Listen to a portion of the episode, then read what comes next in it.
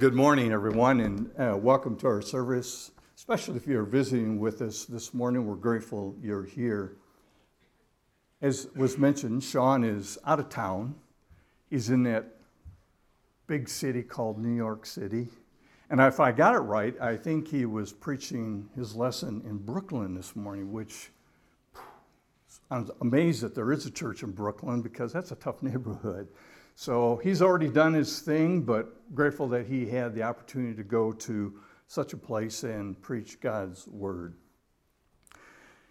If anything is derived, you know, from the study of the Exodus, it is that God communicated to and he cared for his chosen people. But despite that communication and care, the people demonstrated a recurring lack of faith and trust. Now, God had foretold of the 10 plagues that He placed upon Egypt. And the first three, the Israelites personally experienced the water turning to blood. Water everywhere, anywhere, turned to blood. The country was plagued with the swarm of frogs on everything and everywhere, frogs everywhere and then having small, nasty, pesty gnats just on everything, on you, all over you, and everywhere. They experienced those first three plagues. But God held back on placing the remaining seven plagues upon the Israelites. However, they did have to do as God commanded, as God instructed them to not be plagued by the final and tenth plague, and that was the death of every firstborn. They experienced the God given miracle that drove the sea back by an overnight strong wind that divided the waters. And it enabled them all to cross the sea on dry ground between two unexplainable walls of water. And they in turn witnessed the sea come back over Pharaoh's army, and they saw the Egyptians dead on the seashore. And God's word informs us that the experience of the sea crossing made the people both afraid and believe the Lord. So, how long do you think it'd be before you'd forget something like these experiences? For the Israelites, it took only three days. They didn't find good water in that time frame, and subsequently they complained. And with that complaint, God made a statute and a rule.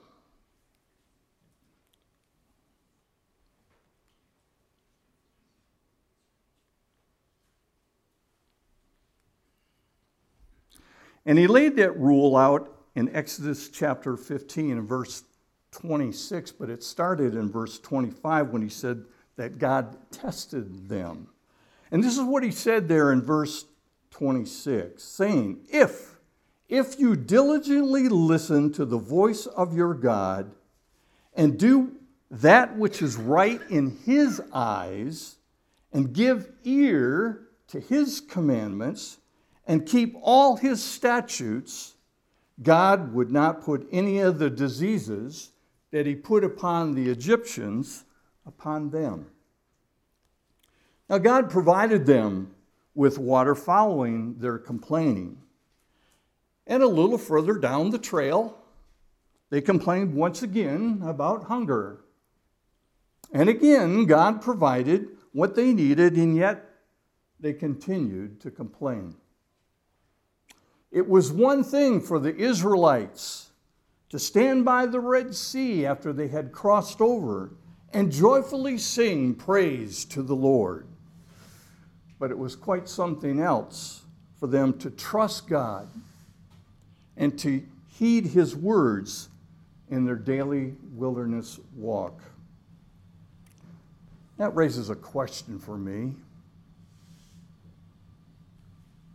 Are we any different? Do we place any trust in God? Do we value God's instruction? Do we value His Word? Have we come to give a true fear and respect to the Lord? You see, if anything else can be derived from the story of the Exodus, is that life is a school. It's possible to win the battles and yet lose the overall victory, which is what the original generation of Israelites did is they left the Red Sea, they made their way to Mount Sinai, but eventually they failed to enter the promised land. You see, they failed to realize that life is a pilgrimage, that during which we must learn new lessons and fight new battles, and where one can properly learn to live the best life and to win the battles of life. You see, the answer for them was contained there in that verse 26 of Exodus 15. Listen. Listen diligently to God's voice. In other words, listen to his communication. Do what is right in God's eyes, not one's own eyes. And keep his commandments. Keep them. Keep his commandments. Let them become habitual. Let them become who you are, what you are. Now, uppermost in the minds of the Israelites, however, wasn't heeding God's word, but complaining. What are we going to eat? What are we going to drink? And according to Jesus, these questions reveal an anxious heart not a trusting heart. For Jesus taught, For where your treasure is, there your heart will be also. After God miraculously turned the bitter water to sweet, drinkable water, God instituted a law, a rule. The act of supplying the water was to show to the Israelites that God would always be their guide and he would govern his people. But at that time, the Israelites did not have a true confidence in the Lord. This was also a trial, serving to trust their hearts and refine and to strengthen their faith. Now, a single day in the wilderness without water would be tolerable. Two days would be difficult. But three days would be impossible, especially when you got children and animals in your company. And then to be disappointed by finding bitter water when you come to water, well, that only makes the situation worse. You see, God was testing the people. Not because he didn't know their hearts, but, but because they didn't know their hearts. The Apostle Paul, in closing his second letter to the Christians in Corinth, and he taught this to them and encouraged the Corinthians, and subsequently he's encouraged all Christians to do this examine yourselves to see that you are in the faith. Test yourselves.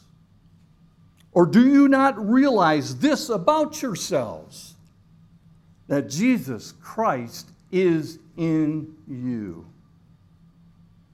Unless, indeed, you fail to meet the test. See, the Lord tested the Israelites then and He tests us now to encourage our spiritual growth and to bring out the best in us.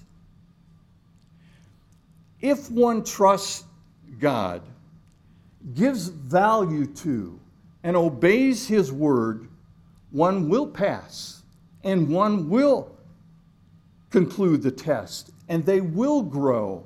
But if in unbelief or in ignorance they complain, they disobey, or they disregard the Lord, they will fail the test and remain spiritually immature.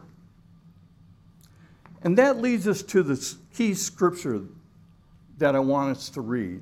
Turn with me, if you will, to Numbers chapter 15. And we're going to read there verses 32 through 36.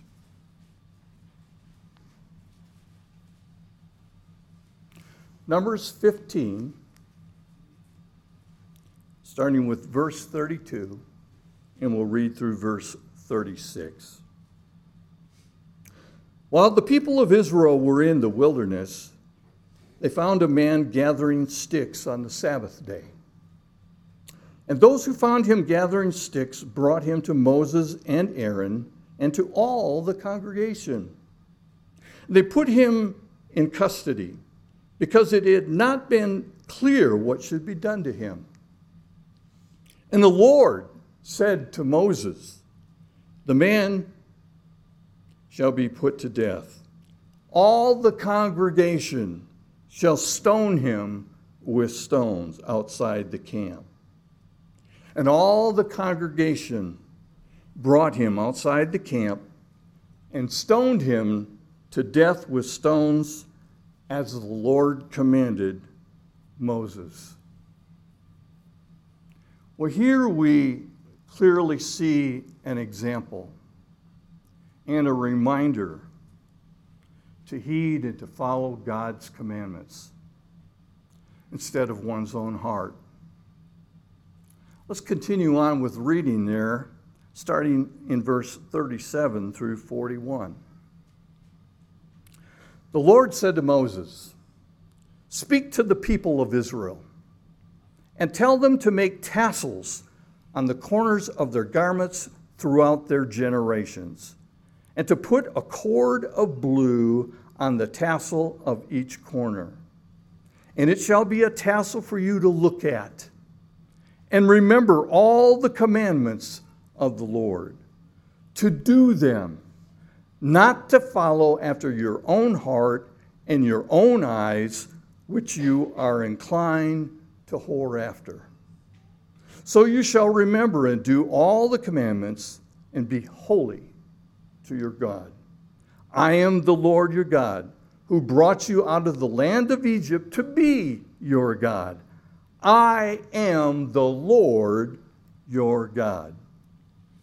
You know, critics have a heyday with the Sabbath breakers' execution. And they love to evaluate this text.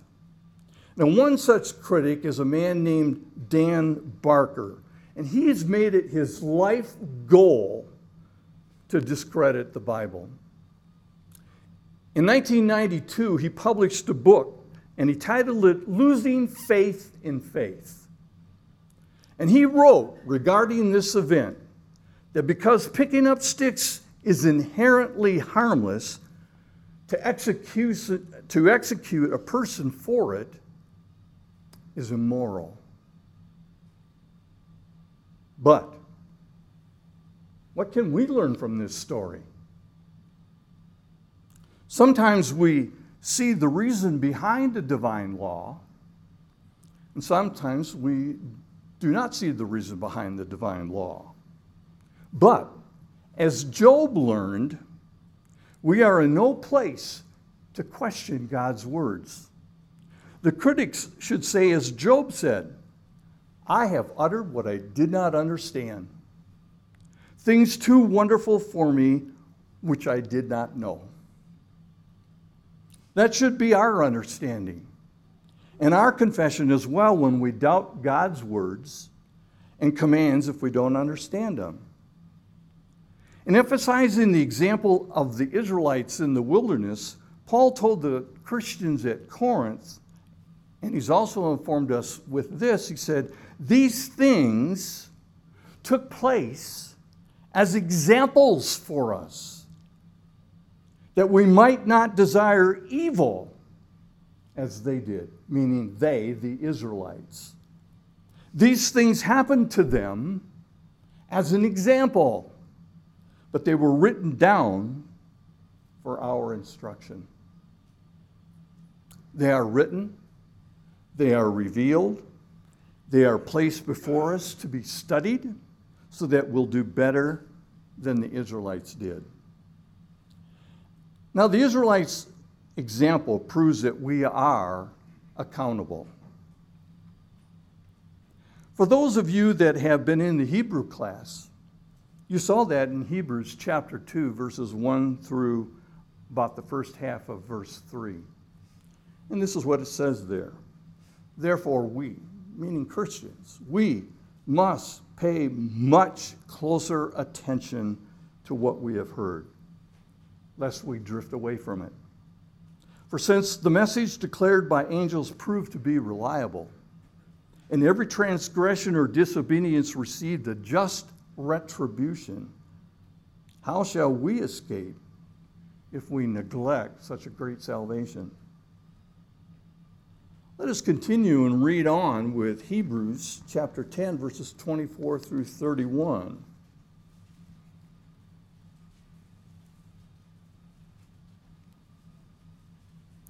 Hebrews chapter 10, starting with verse 24 through 31. And let us consider how to stir up one another to love and good works, not neglecting to meet together as is the habit of some, but encouraging one another, and all the more as you see the day, the day drawing near. For if we go on sinning deliberately, after receiving knowledge of the truth, there no longer remains a sacrifice for sins, but a fearful expectation of judgment and a fury of fire that will consume the adversaries. Anyone who has set aside the law of Moses dies without mercy on the evidence of two or three witnesses. How much more punishment do you think will be deserved by the one who has trampled underfoot the Son of God and has profaned the blood of the covenant by which he was sanctified and has disregarded or outraged the Spirit of grace? For we know him who said, Vengeance is mine, I will repay. And again, the Lord will judge his people. It is a fearful thing to fall into the hands of the living God.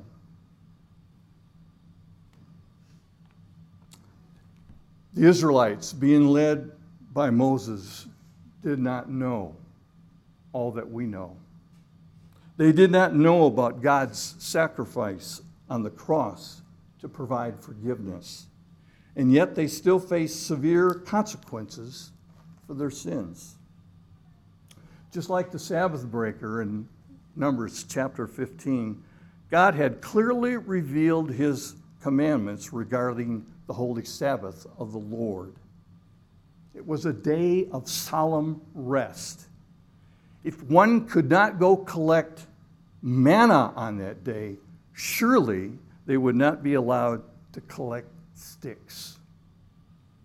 If we who have the complete revelation if we do not give God's word any value, if we fail or forget or either selectively or completely disregard any or all of God's teaching, what should we expect?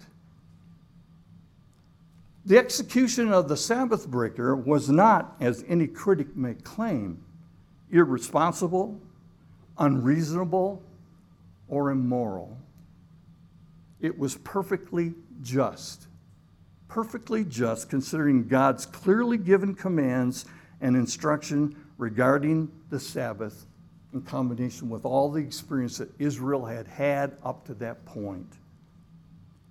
The account of the Sabbath breaker must stand as a reminder for us, much like those blue tassels that Israel were directed to adorn themselves with from that point on, to remind us of the value and the importance of following God's words.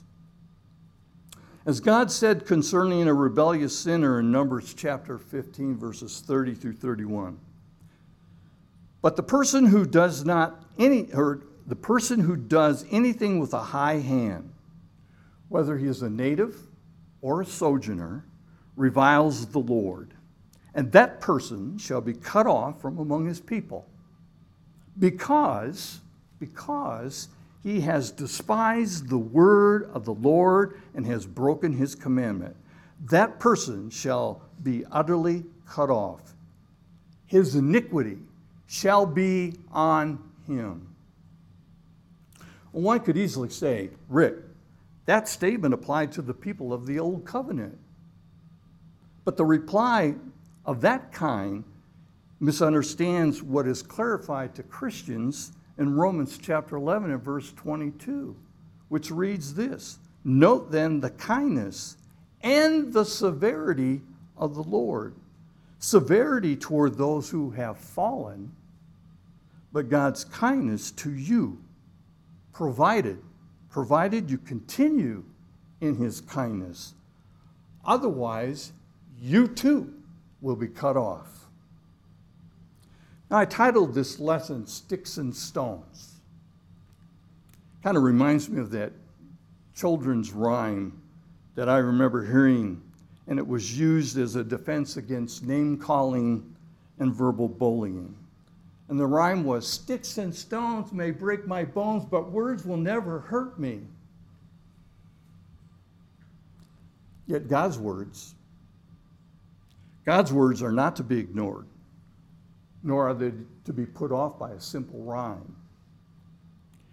Hebrews chapter 4 and verse 12 clearly teaches us, and man, if there's a verse that should stick in our mind, it's this one that the Word of God is living, that the Word of God is active, it's sharper, sharper than any two edged sword piercing the division of soul and spirit. We get that? Can we see how fine that is? Division of the soul and the spirit, of joints and of marrow, and discerning thoughts and intentions of the heart. There's another slice. The thoughts and intentions of the heart. This verse alone should motivate us to respect God's word, to treasure it, treasure it with all that we can muster, and devote ourselves to reading it, devote ourselves to studying it, devoting ourselves to make application of it. God does not change. And the statutes and the rules that he announced to the Israelites on the Exodus, guess what? They're still valid. And they're still applicable even to us today. And here they are. Diligently listen to God's word. Diligent. I like that word. But you got to work at it. You got to make application make an effort, diligently listen to God's voice. What is God's voice today? This is it. This is it for you and I.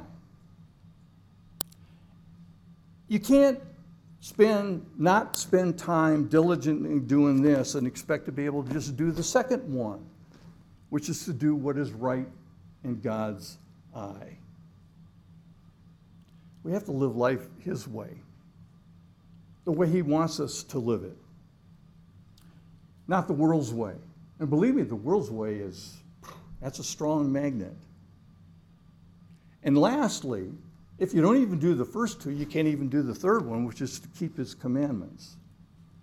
They have to become a part of us, they have to become habitual. See, life is a school. Life is a school. The questions are this Are we listening to the teacher? We have teachers in our midst. Ask them how important it is that their students listen to them as the teacher. If the children aren't listening, then they're not learning. So, are we listening to the teacher? Are we learning and applying what the teacher is teaching us for a richer, more rewarding life, both now and for eternity? Now, I recently read that we're losing ground as Christians. Christianity is losing. More people are saying they're not Christian than in the past. And I'll tell you what I think the reason for that is. People are finding that this, or determining that this has no value. That's sad. That is sad. And part of the reason why they don't put any value in it is they don't know what it contains. They don't make an effort to know what's here. This is the teacher. We are the student. We must make an effort to find out what's in here and to make application in our life. Now, trust me, when we get to the point where we get turned on by it, you're going to see your life change in a more positive direction. You'll see things that you didn't see before. And you will live a richer life, a fuller life. My friend, if you're here this morning and you've made little effort to know this, to diligently listen to God's word, you can change that. But if you have and you understand and haven't accepted Jesus as your Savior, the Son of God, whose death was there for you to offer you salvation, then you can come forward right now. You can be baptized and put Christ on in baptism. And you can begin to know more about what this says. That's what we're all about here at Monte Vista, is to know God's Word. But the application of it, well, that depends on your heart. That depends on your willingness to diligently make an effort to know God's Word. If anything, I hope this lesson has shown you there's value right here. True value. And if you haven't seen it, please make the effort to find that value. If you are ready and want to accept Jesus as your Lord and Savior, won't you come forward as we, as we stand and sing?